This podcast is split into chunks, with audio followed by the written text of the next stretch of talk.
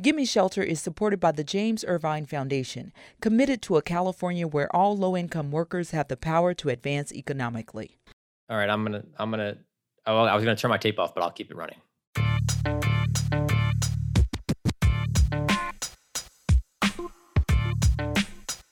Welcome everyone to Gimme Shelter, the California Housing Crisis Podcast.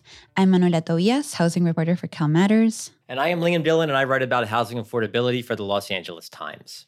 And today, Thursday, September first, twenty twenty-two, we're talking about the big housing legislation that did or didn't advance this year as state lawmakers wrapped up another year at midnight on August thirty-first. You must be tired from following all the late action. Uh, lucky for me and maybe you, the big ticket items that I was watching were resolved earlier this week, so I'm pretty well rested today. You know, I'm really glad to hear it. And so because we're very sharp today, let's get right to the maybe soon-to-be laws in California. Two, we'll be talking about our efforts to speed up home building in old strip malls and commercial corridors across the state. Those efforts, some studies say, could create more than one million new homes over time. And to dig a little deeper into this issue, later in the show, we have, as you might expect, the perfect guest. Who is it, Liam? So joining us will be Peter Calthorpe. He's a San Francisco-based architect, urban designer, urban planner, and also a co-author of the study that I just mentioned. He was instrumental in the development of Assembly Bill twenty eleven, one of the bills we'll be discussing in depth today. But first, we have the most popular segment in all of California housing podcastery. It is the avocado of the fortnight. Our look at the most wacky, funny, and dare I say controversial story in California housing in recent weeks. Usually I ask where we're going for the avocado, but I have a different question on this one, Liam. Okay. What time is it? Um, is it uh, is it time to build? Apparently not. Oh. Or at least in a wealthy Silicon Valley enclave. Once again, our favorite stomping grounds for avocado. Mm. This time we're talking about Atherton, a community of about seven thousand people where the median home value is a whopping eight million dollars. And one of the most famous residents of Atherton is Mark Andreessen, a legendary venture capitalist who is on the board of Facebook, Pinterest, and Twitter. And Andreessen is quite known for his pro-building stance. Yeah, so in April twenty twenty, he published a brief essay that essentially laid all of America's problems in healthcare, education, and of course, housing to a lack of building. The essay was titled very simply, just, It's Time to Build. So give us a flavor, Liam. Absolutely. Quote, "We can't build nearly enough housing in our cities with surging economic potential, which results in crazily skyrocketing housing prices in places like San Francisco, making it nearly impossible for regular people to move in and take the jobs of the future." All right, so building is the answer to remedy this problem. Got it. Ah, except. Mm. Oh, no. Yes, well, yes. Um, so as our listeners are well aware, cities all across California are now updating their zoning plans to allow for a lot more housing to comply with new state laws. Atherton, no exception here. And last month, uh, Jerusalem Demas at The Atlantic got her hands on some email public comment from Andreessen and his wife about some of these zoning proposals in the town. Surely this public comment will match the public rhetoric. Email subject line.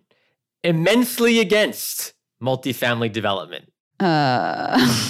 Yeah, and you know, on one of the rare occasions where it's better to actually read than talk, let me just note for the record that immensely against is written in all caps, and I'm trying to reflect that, and the subject line ends with an exclamation point. Just one exclamation point. Right, just one, just one. So Andreessen goes on to say in the email, quote, "I am writing this letter to communicate our immense objection to the creation of multifamily overlay zones in Atherton. Please immediately remove all multifamily overlay zoning projects from the housing element, which will be submitted to the state in July. They will massively decrease our home values, the quality of life of ourselves and our neighbors, and immensely increase the noise pollution and traffic." I can tell from your reading, there were more than one phrases in all caps. Yes, indeed. Thank you for recognizing my attempts at emphasis.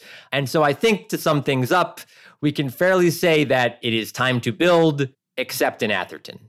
Well, Mister Andreessen may or may not be delighted to learn that the focus of our episode today is on new legislation that may allow for lots more building across the state. Yes, and Manuela, I know you were all over covering the fate of Assembly Bill twenty eleven and Senate Bill six, both of which ended up passing and remained just a signature from Governor Gavin Newsom away from becoming the law. So why don't you set the scene for us? Uh, what are these bills supposed to do? The idea here is that California has a lot of strip malls, office parks, and mall malls, many places that were struggling even before the pandemic. Mm. And now, in the midst of the pandemic, even more have entered the struggle zone. Not the struggle zone. So, with the surplus of empty offices and stores and the shortage of houses, lawmakers said, what if we turn those commercial strips into homes? But things are never so simple in lawmaking, as we know, as, you know, just do it.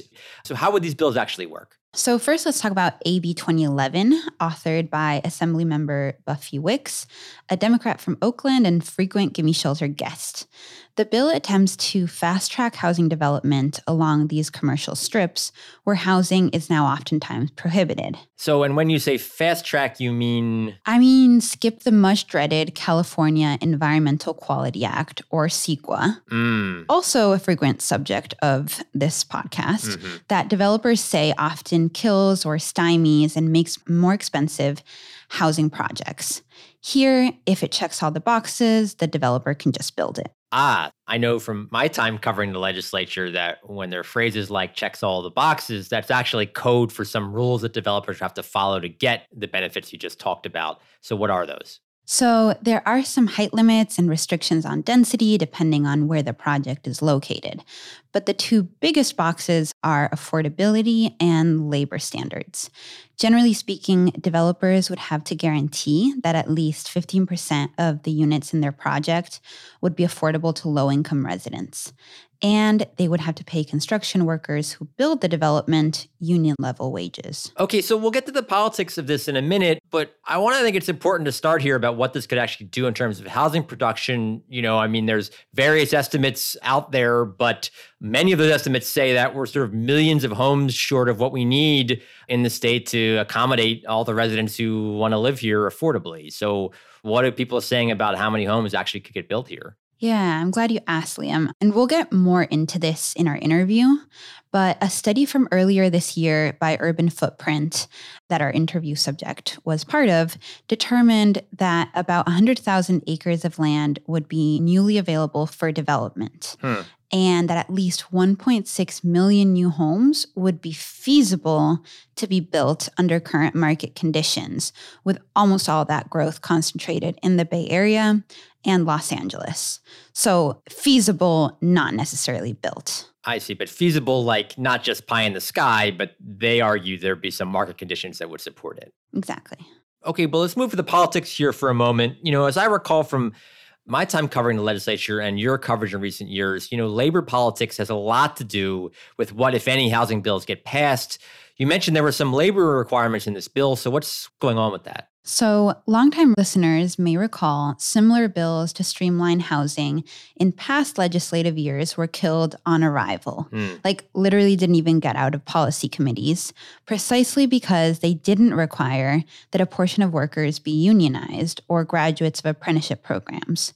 One of these victims was Assemblymember Richard Bloom's original bill to allow housing on commercially zoned land, mm-hmm. and Senator Scott Wiener's attempt to build housing on church parking lots, which was resurrected and again pulled this year. I see. This apprenticeship requirement is a huge priority for the State Building and Construction Trades Council, also known as the Trades, a sort of union of unions that represents more than four hundred fifty thousand construction workers and holds a lot of sway over lawmakers. Yeah, I mean, I recall, you know, somewhere, sometimes to the point where legislators are even scared to talk about the level of influence they hold in the Capitol. Exactly. The problem is that the same provision was seen as a poison pill by developers, including affordable housing developers who said they wouldn't be able to find enough unionized workers to actually fulfill those requirements. Mm. So bills that did contain the labor provision last year were held by the Speaker of the Assembly, Anthony Rendon. I see. So hopefully we've convinced our listeners that this labor dispute has been a big deal. But I didn't hear you talk about union worker apprenticeship guarantees when you were describing A B twenty eleven. So what's going on there? The difference was that this year, the Carpenters Union, which isn't part of the trades, backed Wicks's bill because they saw it as a way to pay construction workers higher wages, even if they weren't all unionized. Ah, okay. For weeks, those two labor camps tried to hash out language for A B twenty eleven that would make all the unions happy, but they never reached a deal. But you're telling me the bill passed, though. Yeah, and the vote wasn't even close. So the powerful building trades didn't get all that they wanted on Wicks's bill. Huh, okay, well, that's something. But they did get what they wanted somewhere else. There were essentially two bills. This one and a very similar bill, Senate Bill six, from Senator Ana Caballero, Democrat from Salinas, that did have the union labor language and the backing from the trades. Uh-huh. It was actually revived this year after being caught in the crossfire I just described. I see. So give me the juicy gossip on what went down here. So juicy. Wicks's office the week prior to the vote was confident she had the votes to cross the finish line on A B twenty eleven. Huh. But leadership was worried about a face-off on the floor that would pit lawmakers against each other on two key priorities in California, unions and housing. Or worse, the Assembly and the Senate on bills that each considered a key priority. So they struck a deal that would let both proposals through and leave it to developers to choose which one to use. You know, so usually when no deal is struck, bills die. But here, no deal meant two bills pass. You know, that certainly sounds like an indication that Wicks's bill did have the votes regardless. Very quickly, Manuela, what does the S B six do? So it also targets these commercial strips, and there's a lot of overlap between the areas both bills cover. S B six does have the higher standards for unionized labor. In exchange, there aren't any affordability requirements, but more local zoning rules still continue to apply. In essence, the developers would get to choose which one they might use. Right. Okay. So I really want to go back here to the practical impact of this legislation. You know, I remember covering a series of housing bills that were passed in twenty seventeen, and there was a ton of fanfare over what they might do to ease housing problems. And yet, of course, housing problems certainly haven't eased, and the stats don't show a surge in actual production. You know, last year, lots of people were excited about S B nine, Senate Bill nine, and the end of single-family home-only zoning in the state that that bill brought about. But we've really only seen a trickle of new production from that, too. Right. Yeah. So I know that lawmakers were throwing around words like uh, historic and monumental for these housing bills. And we did cite the, you know, rather large estimate earlier. But I guess I'm still like, really? That many homes? Yeah, I think you hit the nail on the head, Liam. This is a huge political feat. But when you ask developers, especially those who build market rate housing, they say it's not going to make that big a dent on production. Mm-hmm. Remember, the state's idea is to build two point five million units by twenty thirty, which means doubling annual production. And no one thinks this is going to accomplish that. Mm. The prospects for using S B six seem even more bleak than mm-hmm. A B twenty eleven because developers are so hostile to that union requirement. I see. So it does seem like this would definitely help affordable housing developers who are the principal supporters of A B twenty eleven more, since they are, in many cases, already paying the union level wages for their projects.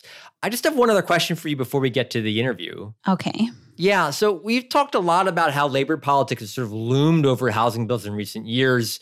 So I'm curious, you know, if you think what happened this year is this sort of breakthrough that could see more housing bills advance in the future, or do you think it's more like a one-time deal? I think everyone agrees there's going to be a sequel. Mm. What you got here was a begrudging, sure, we can coexist kind of answer, not a solid labor policy solution that can be copy-pasted into future housing bills. Oh, that's interesting. But I think what's really fascinating is that we've had the same exact question percolating for years about whether the union labor requirement is feasible or not at the Capitol. but we haven't actually tested it out in the real world. Now we'll finally get to see what developers choose to use. Mm. And both bills ask that local governments report data back to the state on whether they're getting used. Mm-hmm. However, that data is going to take a couple years to really show results, and new bills are going to have to be introduced next year. So we'll see what those all look like. Mm. Maybe we'll once again see affordability be sacrificed for union labor requirements, which is sure to upset some folks. Ah, okay. Very interesting stuff. So let's get to our interview with Peter.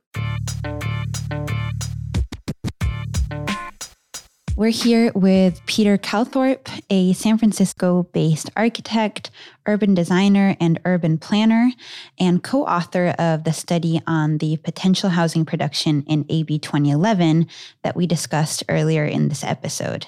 Thank you for joining us, Peter. Sure. Happy to. So to get us started, tell us a little bit more about your involvement in this bill.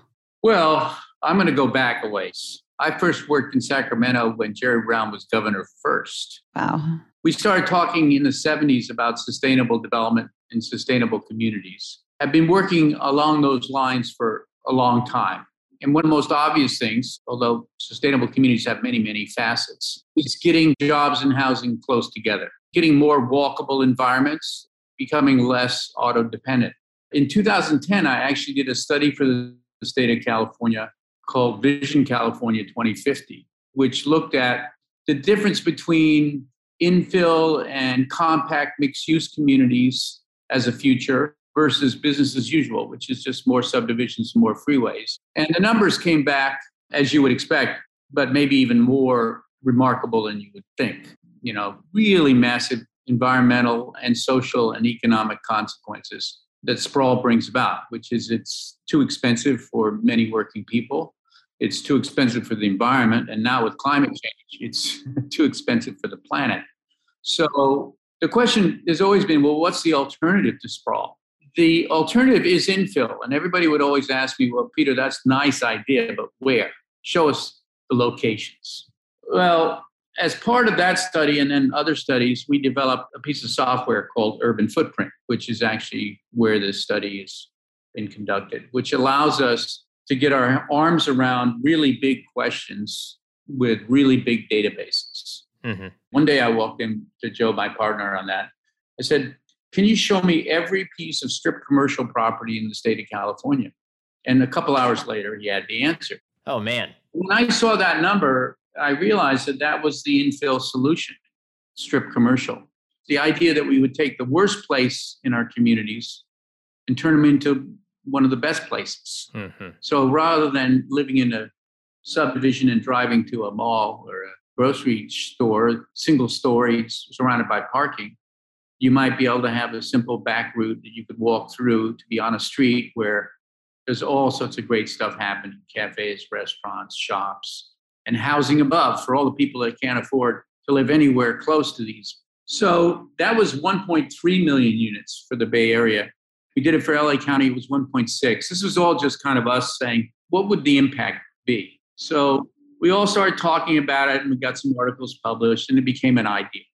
And then uh, I gave a talk to some group in Sacramento, which happened to have staff for the housing committee. And they got excited and took it to Wicks, who then said, gee, I can add this to my affordable housing bill, which was just affordable housing on any commercial. So that's the quick summary of how we got to where we are, which is a really big idea. State of California is either sprawl or infill, to a very specific law that makes it happen. Mm-hmm. So I want to ask about, you know, why you're talking about commercial areas for this. You know, last year, for instance, as I'm sure you're aware, there was a push to add, you know, more density in single family home neighborhoods. Uh, there's been a number of bills over the years, in recent years, to add, you know, backyard units, A D Us, uh, that does the same thing. This is a very different approach from that. Why this approach? Well, I, I think that that's nice, and I'm not going to be too critical of that, but it is mom and pop, kind of one at a time. It doesn't come up with a lot of units. Mm. In many cases, the only people that can afford to do it are people who already have a big lot and yeah. you know, have a relationship with a bank and they can finance construction. Yeah. So low-income communities aren't going to get a lot of advantage unless they get bought out, which the law doesn't allow. So I saw that as a interesting start in the sense that it said, it looks like the local jurisdictions have really dropped the ball. They are not capable or willing to go up against NIMBYs that are saying, we've got ours, and the next generation or the next group of people are going to go have to find someplace else. And so we have COVID. People start working at home. They're not commuting, but they're also shopping online more and more. And more and more of that strip commercial becomes redundant, undervalued, unused, even in many, many cases. We have this internal churning where, you know, the old strip is replaced by a big box, and the big box is now becoming marginalized by online shopping and, you know, Amazon delivery. And all of a sudden you've got underutilized space. And it turns out massive quantities of it in exactly the right place for mixed use, mixed income housing. The study showed that we have about one hundred thousand acres of this stuff across the state, that the law as written would enable around ten million units, but about two million of it is uh, market feasible, that is you could get financing and build a project and actually be renting to people who, where there's a decent match to the income capacity that they have. I mean, just push it a little bit. I mean, you really, this two million units, I mean, you think we should expect to come out of this bill? And and what kind of time period are you talking for, you know, numbers of that really significant scale? Yeah, you're dealing with uh, twenty, thirty years of inventory, of capacity. And so at twenty years, that's one hundred thousand a year. So this is a bill that addresses housing crisis at the scale that the housing crisis needs to be addressed. And there have been many studies that have shown that if we could just get a better balance between supply and demand, that will begin to rectify the cost. There's no doubt that cost goes up when scarcity comes along. So give us a sense on the ground how people could see their communities change as a result of this. Where geographically could these units be located? What might they look like? And especially when we're talking about, right, higher income and lower income neighborhoods, where might we expect to see change first? Well, it's pretty diverse. The law is written, interestingly. First of all, you have to be on a big arterial.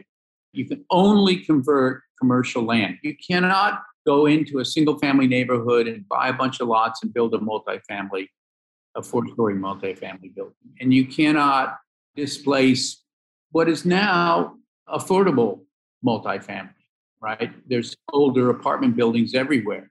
None of that is on the table. It's strictly commercial land. It's, it's parking lots and single-story buildings. There's no net loss of housing, which is a really good thing. Secondly, it does preserve existing neighborhoods and communities. So the location is underutilized and it's not invasive. It doesn't really go into existing neighborhoods. And that's, I think, a positive. So some advocacy organizations were concerned with this bill about the potential for gentrification in lower income neighborhoods, even if people, as you mentioned, won't be directly displaced from any homes. They're worried that new condos next to older buildings could cause an eventual rising costs and displacement. How do you respond to those kind of arguments? You know, I think that's a really complex and almost painful question. On the one hand, these communities don't want to be static. You know, the existing conditions, the level of services, the number of shops, the mix of opportunities is not great. So you don't want to freeze dry that into place. And at the same time, you don't want to come in and gentrify it. Well, first of all, gentrification is driven by the scarcity. In other words, when we don't have enough sites, places for housing, developers will creep into particularly those lower income communities that are close to job centers. But if you actually create this vast supply, it doesn't have to be disproportionate. It doesn't have to come in. And quite frankly, if it satisfies the needs for workforce housing, that kind of displaces the gentrification force itself. Hmm. So, you know, there are less people that are going to buy into the existing neighborhood if they have a nice choice right out on the boulevard nearby. And so the pressure comes off, partly because housing scarcity is reduced and partly because there are alternatives nearby, which then, by the way, kind of enhance the community, you know, make it a place with more services and more activity and more diversity. idea of mixing incomes is really important, I think, on so many levels, because it creates the kind of social equity, social capital that allows people to have a different life and not be so isolated and not live in a low-income enclave. Right.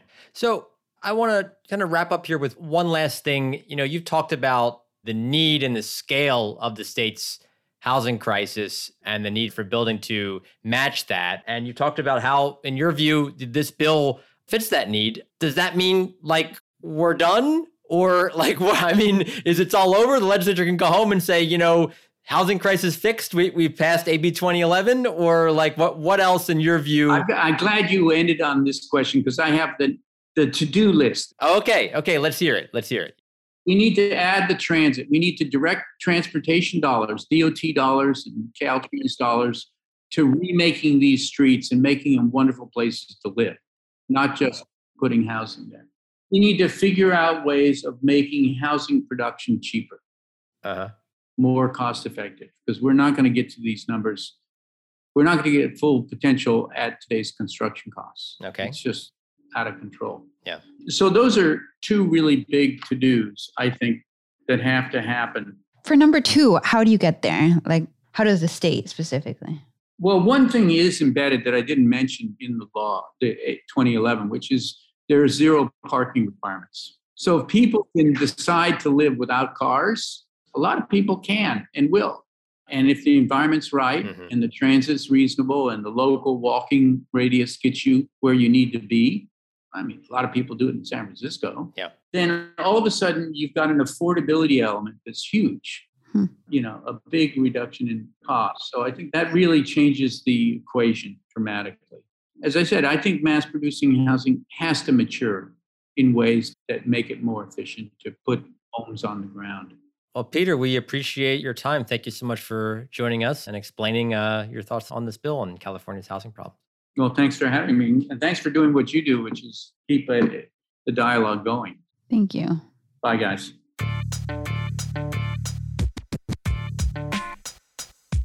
Thank you for listening to Gimme Shelter. If you like our podcast, please rate and review us on Apple Podcasts or wherever else you may listen to us. Again, this is important so that new people can discover us and uh, listen to what we do. Our new Gimme Shelter producer is Mary Franklin Harvin. Mary Franklin, welcome to the team. And as always, our Star Wars editor is Victor Figueroa. Thank you, Victor, for all you do. My name is Liam, and I work for the L A Times, and you can find me on Twitter at Dylan Liam. And I'm Manuela Tobias from CalMatters, and my Twitter handle is at Manuela Tobias M. Thank you all for listening.